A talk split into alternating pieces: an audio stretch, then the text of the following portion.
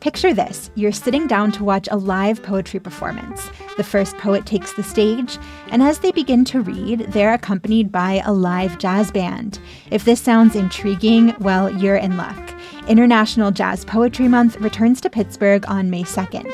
The festival features more than 50 artists, including local jazz icons and poets from Algeria, Cuba, Sudan, and Ukraine.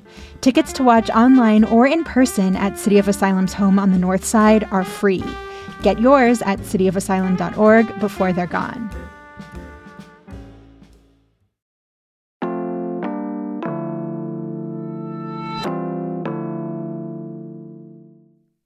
Today on CityCast Pittsburgh, Larry Scirotto is our city's first openly gay police chief. And while he says it's something he's deeply proud of, it's not something he spent a bunch of time talking about. Today, that changes. I went down to headquarters to get his take on queer representation in the Pittsburgh Bureau, why he decided to come out when he did, and how he hopes his identities, gay and biracial, will inform his tenure as chief. And make sure you tune in to tomorrow's episode two, where we'll hear how some of our city's queer advocacy groups are feeling about this new representation. It's Tuesday, August 15th. I'm Megan Harris, and here's what Pittsburgh is talking about.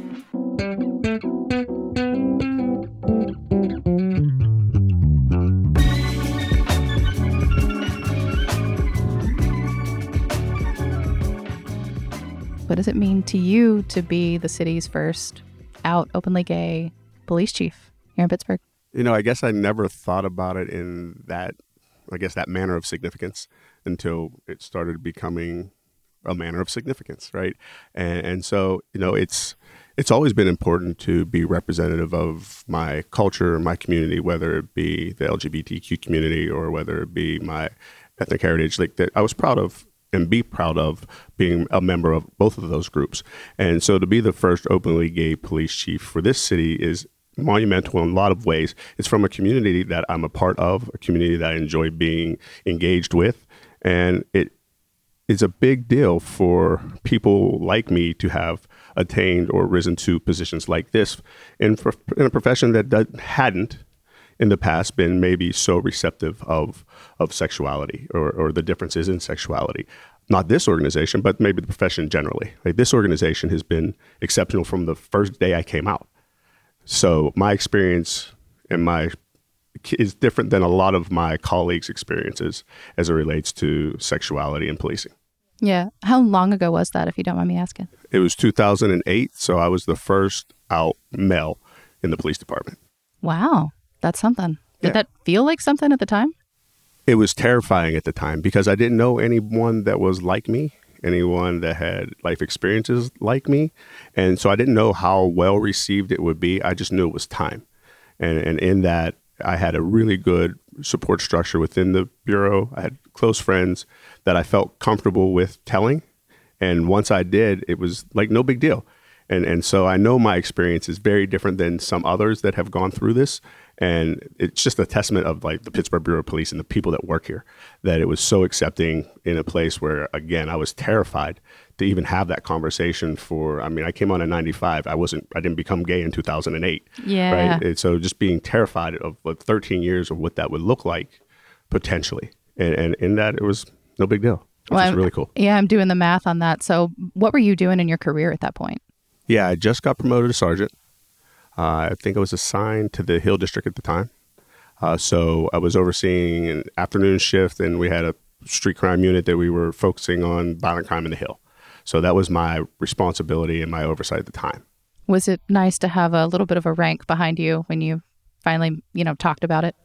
I think it, you know, positional power is important in, in that regard, and maybe it's even why it's important today. But having someone, having the having the power of that position you, you can kind of influence things in a different way where maybe as a patrol officer you couldn't. Mm-hmm. Uh, and I don't think it changed the reception because if you're not liked, you're not liked. Doesn't matter what position you hold. Well, right? People love to badmouth the boss. Yeah, yeah. so, so I don't, I don't think it insulated me from that. Yeah. But, but it maybe created an environment that I just felt more comfortable in doing it in that moment. Mm-hmm. What's the reception been like since? You know, you you held that position, you attained a much higher rank before retiring, um, and of course now you're back um, as the top boss. Uh, have you heard from anybody who's said anything, you know, about the specific aspect of your representation? You know, the the LGBTQ community has been very supportive. Uh, whether it was here or was in Florida, like it's always they that community has always been supportive of me within the bureaus or um, broadly in the cities? Broadly in the city, uh, within within the bureau, we don't really have a formalized. There's no caucus, is there? No, no. There, there's that, unlike New York Police Department, NYPD has has a caucus, mm-hmm. has an organization. Uh, this this bureau never has, and I, I don't know if it you know, because of the inclusive nature that I felt and others have felt, I don't think there was just ever a need to have a separate and distinct group for for LGBTQ within the Pittsburgh Bureau of Police. Uh, just didn't. It's just never seemed to evolve that way because I don't think it was just. It was really never needed. Our our, our acceptance and, and, our assimilation into the organization was seamless, and because of that, I don't think we ever felt the need to, or those like me ever felt the need to organize in any specific way. If anyone ever did, would you be supportive? Yes. Yes, I, I think there's always support, and like, even in our multicultural liaison unit, that we start uh, putting more effort into expanding its reach, expanding its impact. When especially when, specifically when we talk about recruiting, mm-hmm. like that we're that we have to have people that have different shared experiences from different backgrounds to speak on behalf of the bureau, so that we're, we're reaching more people, and then that diversity in an organization matters. Yeah. Do you have an idea of what the uh, representation is within the bureau right now of folks that maybe identify as LGBTQ openly? Of course. No. Uh, I mean, I, I know. I, I know them. I've never and, seen right? it on the annual report, right, but that doesn't right. mean you don't have an idea. We don't acknowledge it in, in, in that way. Uh, yeah. Again, I, I, guess it's just never been something that we needed to create a box for. Mm-hmm. Uh, and, and, in that, we haven't. So, again, I, I know there are other officers that, that are openly gay that are out and have no issues within the Bureau. Uh, but I'm sure there's a fair segment of people that aren't out and aren't comfortable in that same space. Yeah, yeah. Um, I noticed that the city did not make it part of their announcement when they were initially talking about um, your appointment. Um, it's interesting, given Ed Gainey um, is the first black mayor here in the city of Pittsburgh. Um, his chief of staff is the first trans woman to serve at that high echelon. Was it part of the conversation and you just decided not to, or what was the decision making there? It was, they've always known. Mm-hmm. Uh, so we've had conversations about it throughout the interview process. I think maybe it was out of respect for me in the moment, is that I didn't want to be characterized as the gay chief, right? Yep. Or the biracial chief. I, I wanted the selection to be based on the merits from the interview and that it's beneficial that I am gay. It is beneficial that I am biracial, but it wasn't to, to, to for those that would dismiss this appointment as only chosen because of right? That it was important that I was chosen because of my qualifications and, and, my experience and what benefits and value I bring to the Bureau as a leader, not as a gay man. Just trying to get ahead of some of that. Yes. How do you think that your identification as um, part of the LGBTQ community um, and the Black community, maybe, how do you think it's going to affect your approach to policing? It's I just come from different experiences. My shared experiences are so much different than the majority of our officers on the force, and, and, that diversity in a room, that diversity of thought, brings different conversations that others just may not consider because of their background, their upbringing, their, socio- socioeconomic status. All of those things matter. All of those things will impact decision making. All those things influence the way in which we promote, the way in which we eh, recruit. Like it's just the way in which you run the organization, the way you engage with the community like there's all of the, they all matter. So I think it's important. And, and my background then allows me to engage in a community that is often underrepresented in, in policing. Yeah. In, in both fronts. What about leadership? Do you think it might have any kind of material impact in how you, you know, work with your colleagues and mentor and, you know, try to lead from within? You know, it, it definitely gives me a level of empathy and understanding that maybe others wouldn't have just because I know how difficult it was to exist and part of my identity be unknown, unknown right and, and and so that those struggles are just they just manifest differently i think it just gives me a different level of empathy in, in understanding issues within even within our own department as well as our community. Just that that that challenge or that change or that I guess that moment uh, and my experience and my background just gives me a just, just a different level of understanding. Is there anything you can think of from the past, you know, your 20 years with the Bureau before now, or, you know, something since then that, um, I don't know, kind of hits home? Like it was a moment you're like, I, I had this, I did this better because of my lived experience. You know, I, I, I know there was a moment like I knew I needed to come out right? I was I was there's a photo I think it's still on our website of like a recruiting photo where I'm a sergeant in this photo and it's and there's a, the array of us and it's still on the city website today, which is rather unique because I've been promoted like five times since then. And, hey, but, it's a historical artifact now. It, it, it is. it's put at the Heinz, Heinz Museum.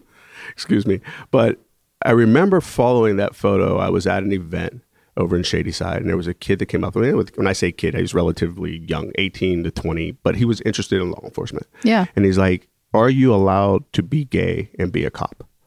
As if there was a law against being gay and being a cop. I mean, and, this was around the time of Don't Ask, Don't Tell with the U.S. military. I can see the question. Right, and and it it touched such a place in my heart. Like I felt so bad in the moment because I wasn't out then, and I wasn't or couldn't represent our profession, this department, and the way I knew it would be, or at least I thought it would be, or hope it would be. Mm-hmm. And, and, to tell that kid, no, no, you can, yes, you can be gay and you can be a police officer.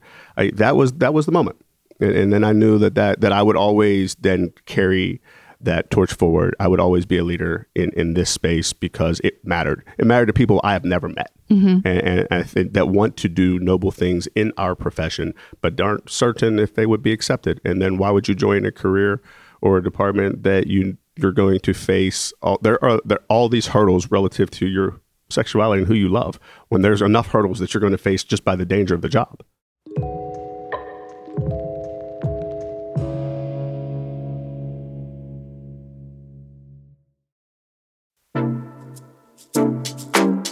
Do you like to dance? Look at beautiful art, eat gourmet snacks, people watch? Well, mark your calendars for Friday, June 7th for one of my favorite parties in Pittsburgh. It's Mattress Factory's 25th garden party. The theme this year is make believe, and it's all to celebrate and support the creatives in our community. There's going to be live music, an open bar, an art auction, and probably my favorite, the costume contest. Trust me, I will be judging yins, and so will everyone else there. Be playful, be imaginative, explore your magical realm because this is a theme party. You want to come dressed to impress. You must be 21 and up to attend, and rest assured, every dollar raised goes directly towards supporting the museum, its art, its education, and all of its community outreach initiatives. Get your tickets now to the 25th Mattress Factory Garden Party. They are in our show notes and online at mattress.org. How would you characterize right now the relationship between queer people and police? In Pittsburgh, I would say it's better. Uh, it continues to improve uh, from, you know, with even with the work that the Delta Foundation, even though they're no longer in existence, has done, uh, Persad has done. Uh, we have them teach at the well prior when I was here we did we had them teach at the training academy like allocating availability and space where they're talking to our news officers about about just being just the LGBTQ community uh, with the pride festivals of past our officers were very involved and engaged in those events uh, in a meaningful way and not just a policing way yeah and and so I say it's better and, and it continues to get better and will continue to get better as we have more representation from the community in this department. Mm-hmm. But doesn't that mean you got to track it to know? No, no. Some people like I. Some people are openly mm-hmm. out about it and, and, and, and are open about their sexuality, totally. and that's really important. And I guess when you track it, is like two people? Is it three people? Uh, is it worth tracking? I guess what gets measured gets addressed. So there's probably not a bad idea in, in some way, shape, or form to acknowledge it. Uh, and more importantly, I, I, think when you acknowledge it, that you you send the message of creating an environment of inclusiveness. Yeah, yeah. Um, have you reached out to any of the city's queer organizations since you've returned as chief? I have not yet. Is it on the list? it is on the list as, as we start our recruiting efforts. Uh, I've spoken to members of them.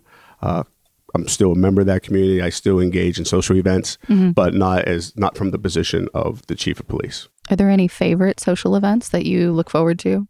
I always the the, the gay pride event in the summer is, is a it's it was diff- it was different. This first time I was back in five years to see it. So, but it's always a, a and it's evolved a lot in five right. years. It's evolved in, in different ways, right? In, in from the way it looked in 2016 to the way it looks now, where its location is. All of it's evolved. Who's in charge? Right. and then of course of the effect of the pandemic. Right. Right. So, but but it's it's an opportunity of celebration, and, and I've always looked forward to that event. It's always been something that I enjoyed attending uh, because it, it, it is it's it, it's an opportunity the one day or two days of the year that that queer people get to be seen and, and and that's important have you marched as a uniformed officer in prior parades yes yeah so in the up until i retired I was a well. I was onboarding in this last one, so I did not. But my intention will be to in the future. Gotcha. Um, you know, this is a little bit of, I guess, a tougher question, but um, a lot of folks in our community who identify as Black and LGBTQ independently, but sometimes together as well, um, have reported violent interactions with our officers. Um, they feel like they're disproportionately stopped. Some of the city's own data shows that they are disproportionately incarcerated. What do you think that you can do about that or to speak to it?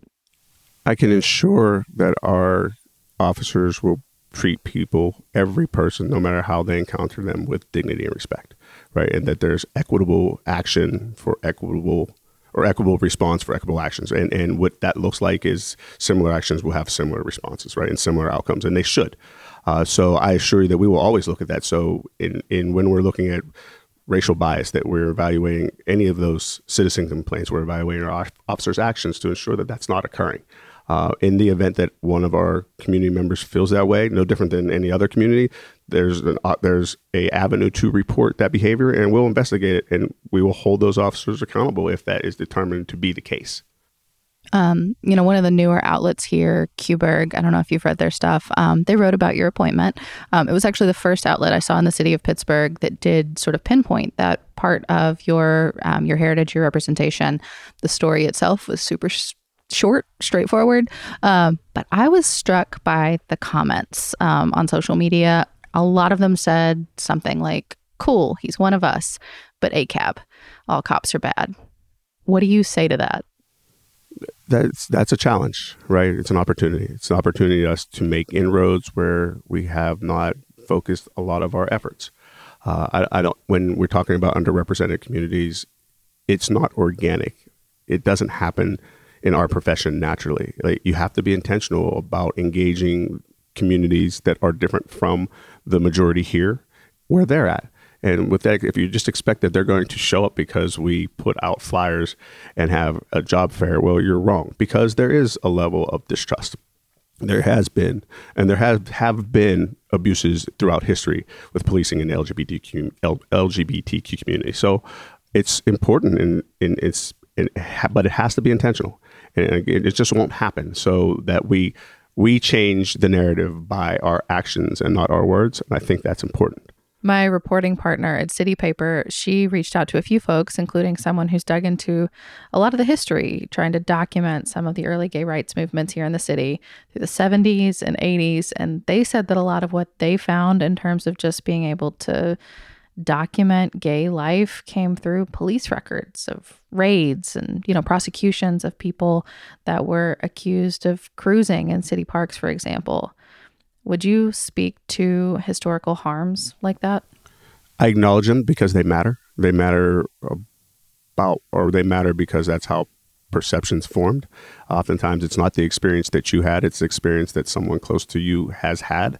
And so it's relayed in, in a way that may be completely accurate or may be to the perception of the person that went through it. But nonetheless, it becomes somebody else's reality. Mm-hmm. And, and, so it's important to acknowledge that those those historical wrongs existed, uh, and, and that we move forward with the intention and commitment to change the narrative.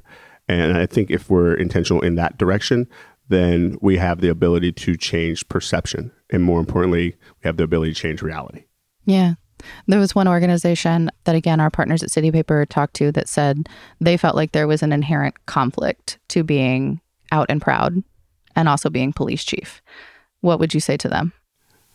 I welcome this opportunity because I get to represent so many different people that oftentimes don't have a platform, don't have a voice, but I get to do it with integrity. And, and in that, I can be out and, and, I and be an effective leader in this profession. The men and women will tell you so. Uh, we we and their actions will show that that they're in support of me. And sexuality is not is not a determining factor for them to support me. It's about the way in which I lead, leading with integrity, right? Leading with purpose, having a vision, having a mission. Some things that they suggest didn't exist or or were were deficient in, right? So there's the the sexuality part is important and it's important for like the various reasons we spoke about. But that being a servant leader is probably more important for the bureau to be effective and efficient.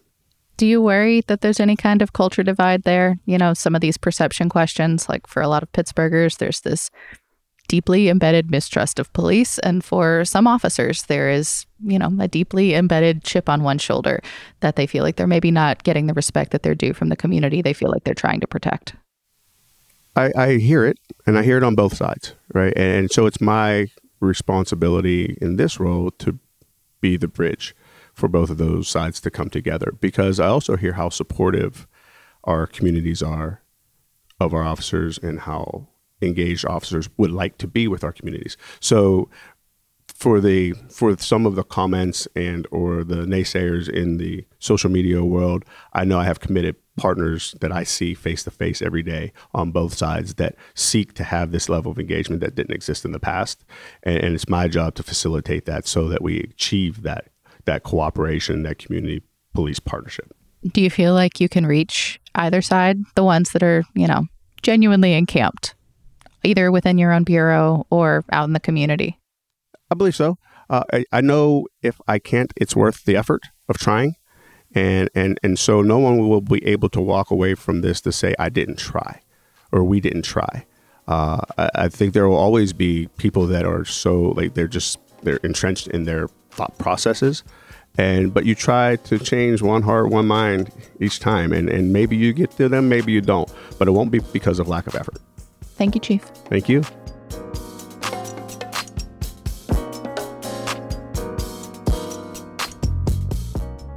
A little more news before you go. The Mon Incline is out of service indefinitely. 12 riders got stuck on it for an hour over the weekend, and whatever's wrong with it, I guess it needs a little extra time to get fixed. Pittsburgh Regional Transit suggests the Route 40 Mount Washington bus from downtown, or you can take the outbound stop located on the Smithfield Street Bridge and U.S. Steel is debating a buyout. The Associated Press reports they've rejected a $7.3 billion buyout proposal from Cleveland Cliffs. That company is the largest producer of flat rolled steel and iron in North America and also one of U.S. Steel's main rivals. But local company execs say they might consider alternative offers.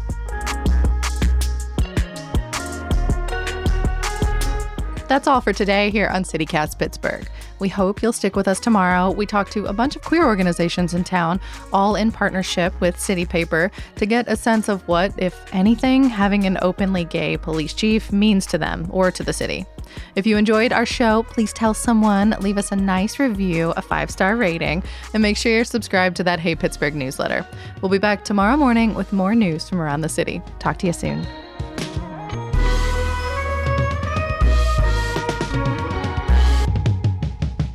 Um, what's the first thing you did when you got back to the city? I went to Fiore's Pizza. That's my favorite.